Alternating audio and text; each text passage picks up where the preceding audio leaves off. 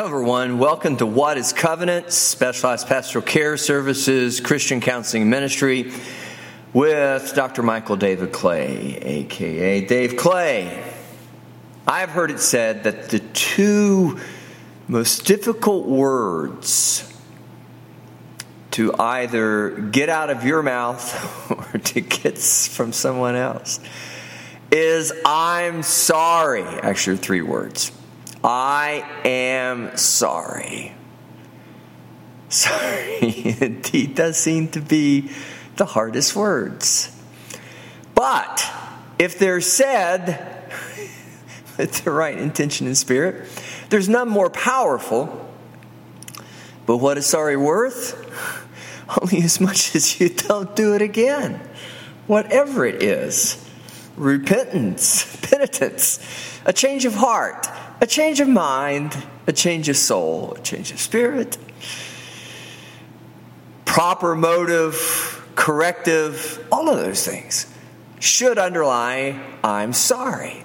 But sorry should never be used to simply just get off the hook or to mitigate a punishment.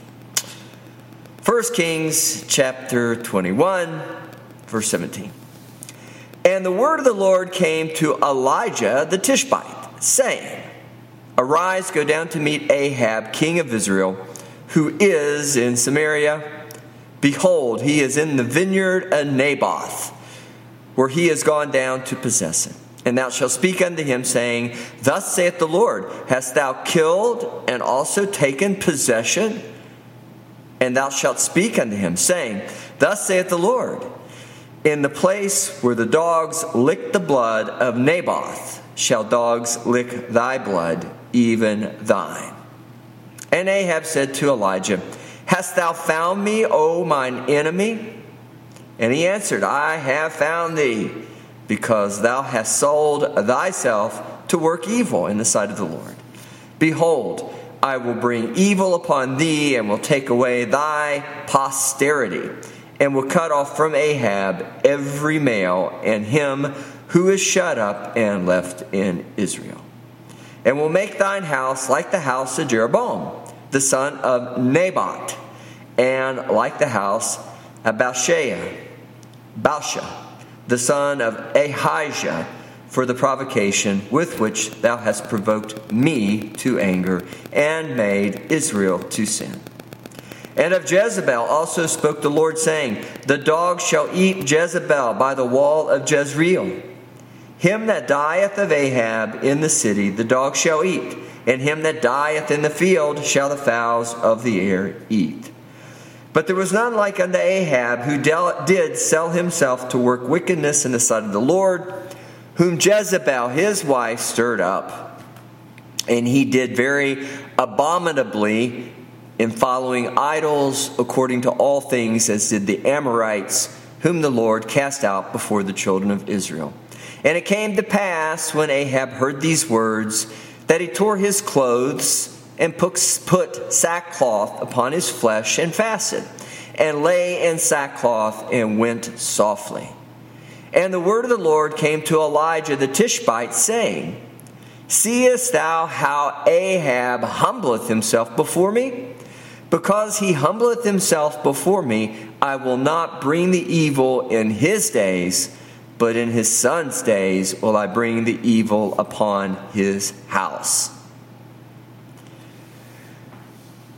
Was Ahab sorry? I think we've already answered that question in the last podcast. I think he might have been in the moment he was in. Did he have a conscience at all?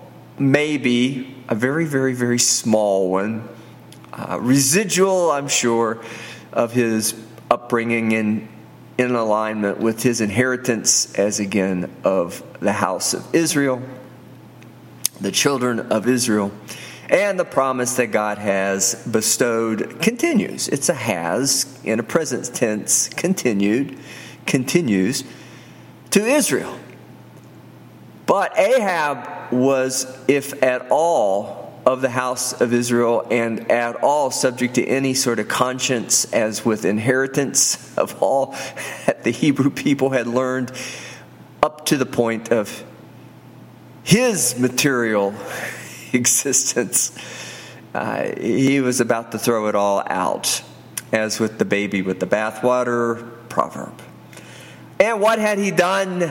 he himself had not murdered necessarily Naboth for the sake of a vineyard, and Naboth refusing to give up what he knew to be very, very important his rightful inheritance. Jezebel had chosen to simply go around Naboth by contriving a story to putting two witnesses together, which is all it takes to indict someone still today, historically in that time as well as even currently in this time. And both of them were of the, the, devil, Belial. And uh, so was she. And because of that, she had them testify that Naboth had blasphemed God as well as the king. And in that, then the people's verdict was that Naboth would be disposed of, and rightfully so, then created the path for Ahab to take a vineyard that was close to where he his one of his primary residences were and or his principal residence was and he wanted it for himself. And he was selfish and he went to naboth and naboth said no this is my rightful inheritance and you can't have it. You can release it. You can rent it. I own it. You can work it. Uh, and with that then ahab went home sad and dejected and a bit in that spoiled dimension, feeling sorry way too much for himself, and going to Jezebel. Eh, he won't give me his vineyard. As if I could be any more melodramatic than I already am. And Jezebel says, Oh, don't worry, honey. I'll take care of this. Aren't you really the king? and the king gets to do whatever he wants, as long as I say it's okay on behalf of Jezebel. So that's really where we pick up the story. And Elijah happens to come in, as Elijah frequently did come in, as historically it's of record that Elijah would come in and speak on behalf of the Lord. And the passage that I read you was what God was saying eh, in really in judgment, pronouncement of judgment to Ahab. And with that, then we see penitence, at least some semblance of that. And was it enough to stay the execution temporarily? Uh, kick the can down the road temporarily. God did forgive, God is a God of forgiveness, and penitence is genuinely so. The only thing in right motive, true repentance, true change of heart, true change of direction is the only way that forgiveness really sticks. But I don't think God necessarily did not know the outcome, even when he, in that way, stayed the execution, so to speak, of Ahab. And righteousness dictates in material dimension that a penalty be paid for such lying, cheating, and stealing, such thievery not only of material possessions, but corruption of spiritual, and in that the whole concept, as we discussed last podcast as well, of the right motive for forgiveness. And it is truly blasphemy of the Holy Spirit, the Holy Ghost, as King James puts it at times. When you say you forgive somebody, but you really are only doing it out of selfish motive, forgiveness is a true intent to release the person that you're forgiving from the obligation once they acknowledge they were wrong. I'm sorry. I am sorry. And you're obliged. it's the way it works. How do we know this? Because God will not go against himself, cannot. And this is how it works. What we need to remember, though, is even as God's orchestrated, put together, the dynamic of life in material dimensions. There is a consequence for not forgiving that we do not have to worry We do not have to fret. We do not have to be concerned. No one escapes the consequence of unforgiveness because implicitly, if you go and do it again, in the end, that's all you will end up doing because what conscience, as with Ahab, you might have left, what your rightful inheritance of conscience might otherwise be, you have chipped away, chipped away, chipped away. You have desensitized, you have muted, if not downright shut up, the Holy Spirit by not listening you're going to end up destroying yourself. And that is precisely what Ahab did. in the next chapter, which we might get into, there's a good story attached to it too, that I think is worthy of the podcast, or at least sharing on the podcast. Ahab just went right back up and stirred it all up with Samaria again, simply because he wanted their possessions, not just their possessions, he wanted to possess them, control them. And he didn't learn his lesson, and he really wasn't sorry. If you do it again, forgiveness is important, but only important in the sense of on the God side of it, and for you who bestow it in that spirit of godliness, grace, and mercy. But forgiveness doesn't mean anything if you turn around and do it again. It's hard, I use that word a lot, it's difficult for me to comprehend why people don't learn, except the power of selfishness is so profound, so significant, they can't resist the urge. I used to think, still do sometimes, it's all a matter of discipline. If you teach one early enough in life, to discipline themselves, to at least be able to resist the temptation of a, a constant yes, not only in terms of desire, but expectation to receive, to the degree of, once more, being spoiled. You slow that down a bit, but I still think dying to the flesh is hard. it's difficult. It's Jesus. It's the cross that we all must bear. It is the cross of Calvary. It is not in same measure or dimension or proportion. Only Jesus could bear the sins of the world. We just have to carry the ones in our neighborhood and sometimes immediately so in our own home, but we don't even do that well. This was a neighbor, again, of Ahab. Why are you fighting with your neighbors?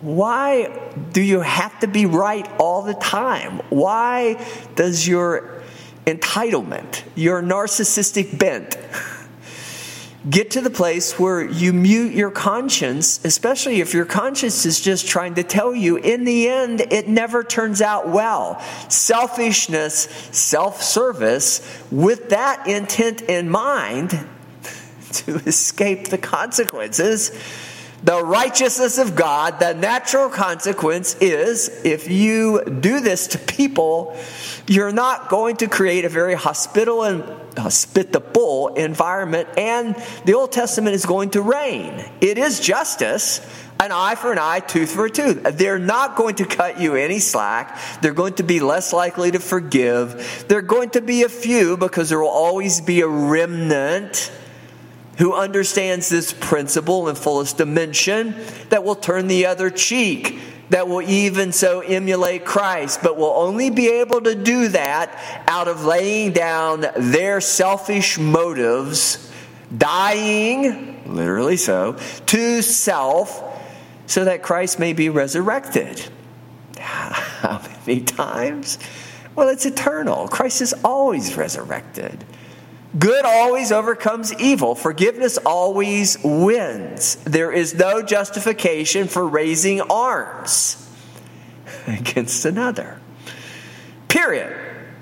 But especially after you've repented. Now, that was the sermon, the sermon part. If you were in counseling, that would be the context, then, the premise of the judgment, or at least the base for our examination and evaluation of the subject matter. What's the subject matter? the golden rule do unto others as you'd like to have them do unto you. Reciprocity is okay. It's not the best. The best is just to forgive. That's what we've been saying and not keep track of it. The best is to operate in forgiveness as frequently and often as you can. The best is not to resort to self defense, whether it is physically or psychologically. And the psychology is construct of physical matter, so it's all material life. It's all your living and breathing existentialism, your existence, period. But at the same time, though, it may not take you out today but that's what we're looking at too, is not only believing that we can make life better, even in material regard, the finite limits of our material existence, but that we are preparing a place for us. There's this place prepared for us, but we're preparing a place in the place that's prepared for us when we pass on, when we leave this existence. And we're enjoying the fruits of that now. The kingdom of heaven is for a time to come, but you get to enjoy that now in spirit. if you live and operate in grace and mercy and forgiveness, the same thing that saved you, you're to extend to others. But the difference, sometimes it's more difficult to see. As I was reading this, it was very, very difficult, hard for me to not think of David. King David. And particularly, Nathan came to David, Elijah's coming to Ahab. We usually think of David as better than Ahab. I said that last podcast. The word says it today that I read. There is probably none worse than Ahab, if not, he was not the worst of all the kings. And probably, as with the son of perdition, as close to what we will see as with son of perdition, a priori or before we get to uh, the Antichrist in the book of Revelation, the end time. He is of the same cloth fabric fiber, with his conscience totally seared. Sociopathically so, antisocially so, criminally so, mercilessly so. He was awful. But David did the same thing, yet we don't think of David in that way. I'm going to read it again. But there was none like unto Ahab, starting with verse 25, again, chapter 21, who did sell himself, as even Balaam, to work the wickedness, or work wickedness in the sight of the Lord, whom Jezebel, his wife, she didn't make him do it, she just stirred it up. And stirred up.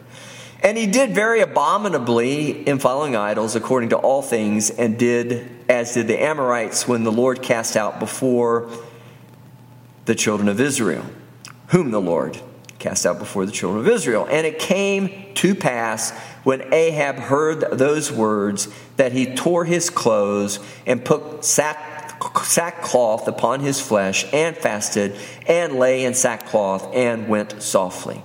And the word of the Lord came to Elijah the Tishbite, saying, Seest thou how Ahab humbleth himself before me, because he humbled himself before me, I will not bring evil, bring the evil in his days, but in his son's days will I bring the evil upon his house. That's pretty much the same thing God had Nathan tell David. And in that same way, David's response. Ahab's response was very similar to David's response. And in that same way, God does not go against himself. He forgave Ahab even as he had forgiven David. And with that, even so, the same kind of circumstance. And I'm going to find it here.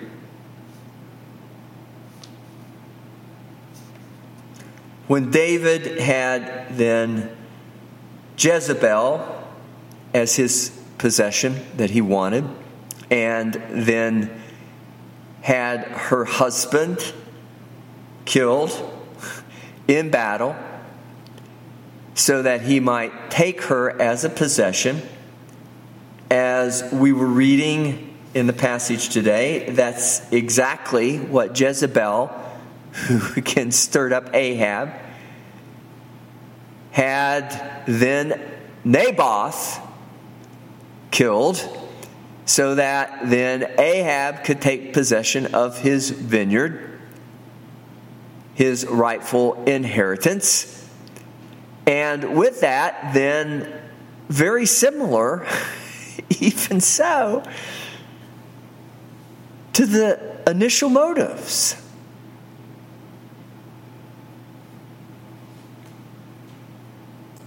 Now, did David care any more for Uriah or the people than Ahab cared for Naboth, the Jezreel, or the people? I think so. Was David a man after God's own heart? Yes, I think so, clearly, which makes him far superior to Ahab. Ahab had none of that. Ahab was just about himself. But as far as the very practical pragmatics, the analysis of this situation, it's parallel. They both wanted something David, Ahab. They both had someone killed to get the something they wanted. Why did they have the power to do that? Because both of them were kings. What was the difference then between their motive at that moment or time when they acted out of that evil therein? Probably none. The difference was, though, because David was a man after God's own heart and Ahab wasn't, when David repented, that was the end of it. Now, were there still consequences for David? Yes. Was the kingdom torn asunder? Yes. Did it happen in generations to follow for the sake of David and God's promise to David and him humbling himself before the Lord in such the manner, even as Ahab? Yes, but so too with Ahab. The difference, though, was that Ahab turned around and then did it again and got Jehoshaphat the king of Judah, enmeshed in it. And I'm going to do it on the next podcast. We're going to read this chapter on the next podcast, chapter 22, because it's a good, good story. There's a lot of truth in it. It's good in the sense there's a lot of truth in it, and we might as well, since we're here. But the short of it would be, as you'll discover next podcast, Ahab really didn't repent. He didn't have a change of heart. He had no heart left.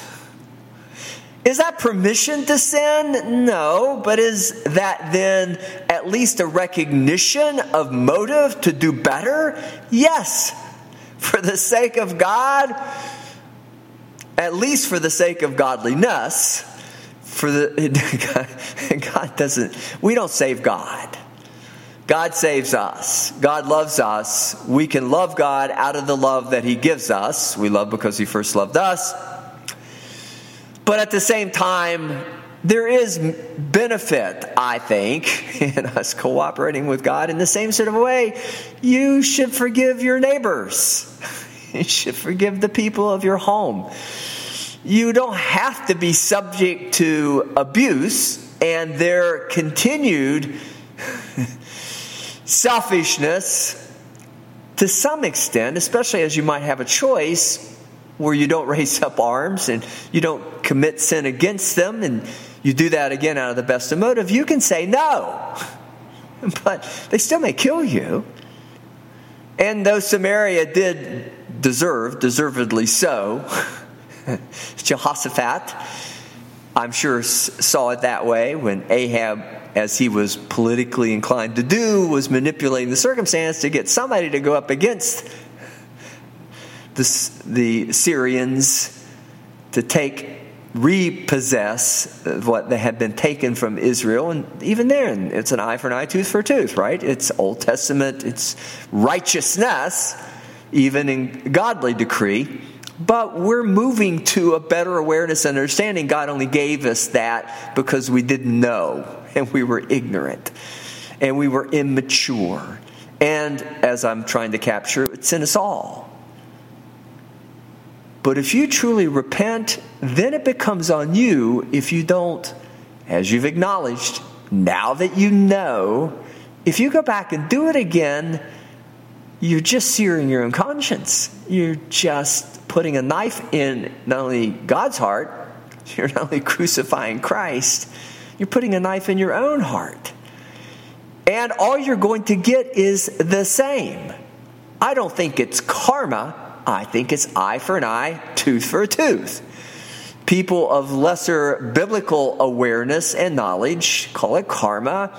Is it reciprocity? It is. But I think it's an eye for an eye, tooth for a tooth. It is righteousness, but it's only instrumental, logistically so, to get us to the point where we realize yes, we need to be thoughtful. It could come back and harm us, but that isn't the best motive. Even that isn't the best motive. The best motive is to do it because we know, but that's still down the road. That consequence. We might get away with it for today, but tomorrow there's going to be a price paid. And literally, pragmatically, again in this case, we've already declared it's already been declared. We'll continue every podcast to declare it. But even last podcast, we made it clear Jesus was prophetically, maybe last podcast, podcast before, prophetically was going to, to be given in this way for the ultimate of sacrifices to pay for all of our sin nature, that evil that is therein, us, the iniquity that Ahab is in an unadulterated sort of manner, without shame, guilt, remorse, truly demonstrating. Now, that should seem pretty clear. That's why I believe it came to me. Well, David and Ahab looked awful alike. But the difference was David truly meant it. He changed his heart. He truly repented. Ahab didn't. But even so, once a little leaven, leaven at the whole loaf, once a bit of that gets mixed in, it takes Jesus and the book of Revelation and the end time judgment of God to work all of this out. What we're suffering today in the way of the devil is still the same stuff that's all started in the Garden of Eden. It's just who since David. Is there again a righteous? Again, I say because I always use this passage. It always comes to my mind. I always mention it. Use the passage on a, on the podcast, a podcast. It seems like it comes up frequently on the podcast. Is there a righteous man to be found? Only if you mean it. Only if you repent. Only if you do it. If you don't, I'm not going to tell you in whatever fashion or form I might be involved. I'm not going to tell you you're not forgiven. I'm not going to tell you you won't get a second chance. I'm not going to tell you that you're right when you're wrong. But if you agree with me on right, I'm not going to look at you and say, yeah, but I know you're not going to really change, or it's going to take a few more of these. What are these? These type of circumstances.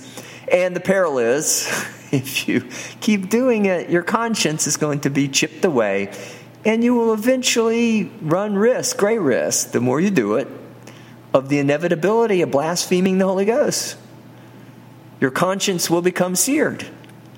You'll become so hardened of heart that the only way will be to literally take out a knife and cut away all of that that hardens the circumcision of the heart. But the longer you go, the more difficult or hard that becomes because you're set in your ways. It's like an addiction. The more you do it, you might get a chance. True, the more relapses you have, the closer you are, if you should, get to a place of finally sobriety the closer you come to that.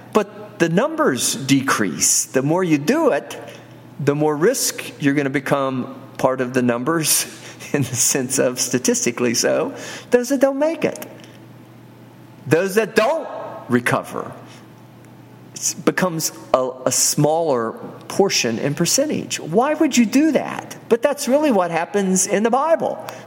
As all of this iniquity is being removed in the manner that God has chosen to remove it through forgiveness, grace, and mercy, rather than retribution, judgment, condemnation.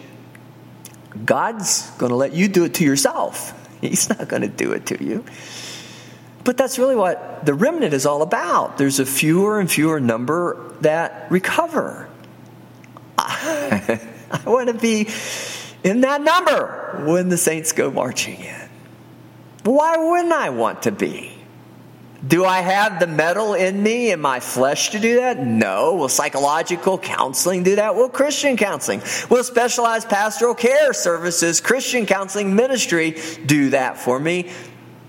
Maybe in the way of Nathan or Elijah, but until you decide to change or allow the Holy Spirit permission, give the Holy Spirit permission you decide to change being laying down who you are now, dying to yourself so that Christ might be resurrected in you. It won't work. That's why you have to come to Jesus first and be saved and mean it, or you are not going to get better. You may get better for a moment and a season. It may even seem like, oh, it's all great. You may even believe in forgiveness for a while, but rather than resurrecting Christ, all that will happen if you don't enter into this, no pun intended, soberly, you're going to repeat the mistake. Now, am I going to be there to remind you? If you let me, if you allow me, you want to come back and see me again? The podcasts are designed to remind you.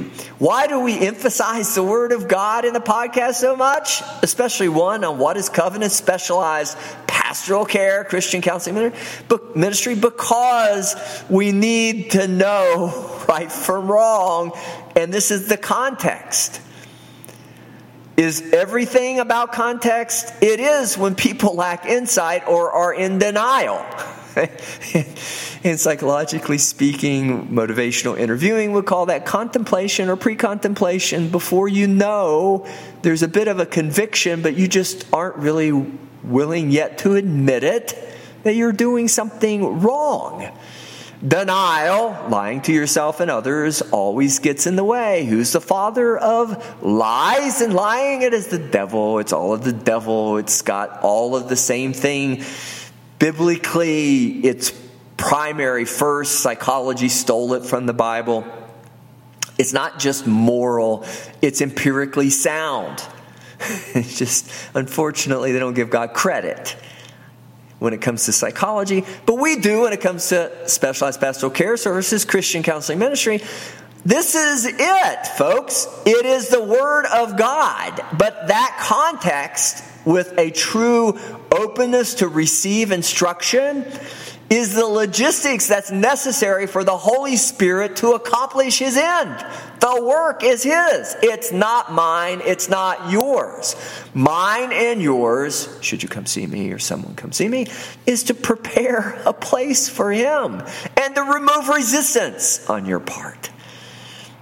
There's no magic in it. There's no new formula for it. It's all mental exercises if you're not accepting Jesus as your Lord and Savior. And then don't be surprised if you can't explain it because it's so miraculously so in you as the Holy Spirit coming out of you. And how did you not see it all along? Well, I'm just trying to help you. Look at David. Look at Ahab. Make that critical kind of comparison. What's the difference? So that when the Holy Spirit comes knocking, so to speak, on the door to your conscious awareness, you can say, Oh, wow, I just had a revelation. Oh, wow, I just had an insight. I am that man as Nathan was with David. when Uriah was killed for the sake of Bathsheba, or even Ahab. I am that man. You called me out, Elijah. I can't lie about it any longer. But he turned right around. Ahab, difference, contrast between Ahab and David, and did it again because he had no conscience left. Or if he had any, it was just a very, very small measure. And maybe even then it was only in your brain, his brain. Brains don't save you, psychology does not save you. It's logistics. You can make your life better. It is a bit of sanctification, even as the Old Testament is sanctification. You learn from your mistakes. But you don't want to live by the eye for eye, tooth for tooth righteousness. You want to live by grace and mercy righteousness. But it doesn't mean the eye for an eye, tooth for a tooth goes away, it remains. But the grace and mercy is far above it, it supersedes it. But you have to operate out of that with integrity, lest you fall right back into the trap of karma, reciprocity, eye for an eye, tooth for a tooth. And all that's going to get you is hell. Hell now, because it doesn't work, Ahab. Ahab will be your neighbor. Jehoshaphat, though, like Asa, was righteous before God, that was a probably it was for the sake of Israel. It was God's righteousness that Jehoshaphat go up with. We'll, we'll get discuss this on the next podcast, chapter 22. For those of you who would like to read ahead, it's going to be 1 Kings chapter 22. But he went up with Ahab, but in the end, I think Jehoshaphat learned his lesson because he didn't do it again. Israel came a knocking, and he said, No, I don't think so. I don't want to listen to this anymore. It doesn't work. If I tell you that, you should listen. The Bible tells you that. But if you don't take that seriously, or you find yourself for whatever reason lapsing or relapsing, falling back into some apostasy, come and see me again. I'll repeat it in the podcast. That's what we do the podcast for, just to remind you. Now, should you want to continue a healthy dialogue of going back and forth on this, and please reach out to us. You can contact us at 304 528 9220, covenantsonline.com, covenants.llc1 at yahoo.com. We're on Facebook, we're on YouTube at Covenants. And if you do come in, we'll just continue the dialogue. Should decide to come in to receive some specialized pastoral care or Christian counseling, we'll continue the dialogue in a maybe more personal dimension if you want to do that. But if not, then join us again. join me again for our next edition of What is Covenant Specialized Pastoral Care Services Christian Counseling Ministry with Dr. Michael David Clay. Until then, God bless and thanks.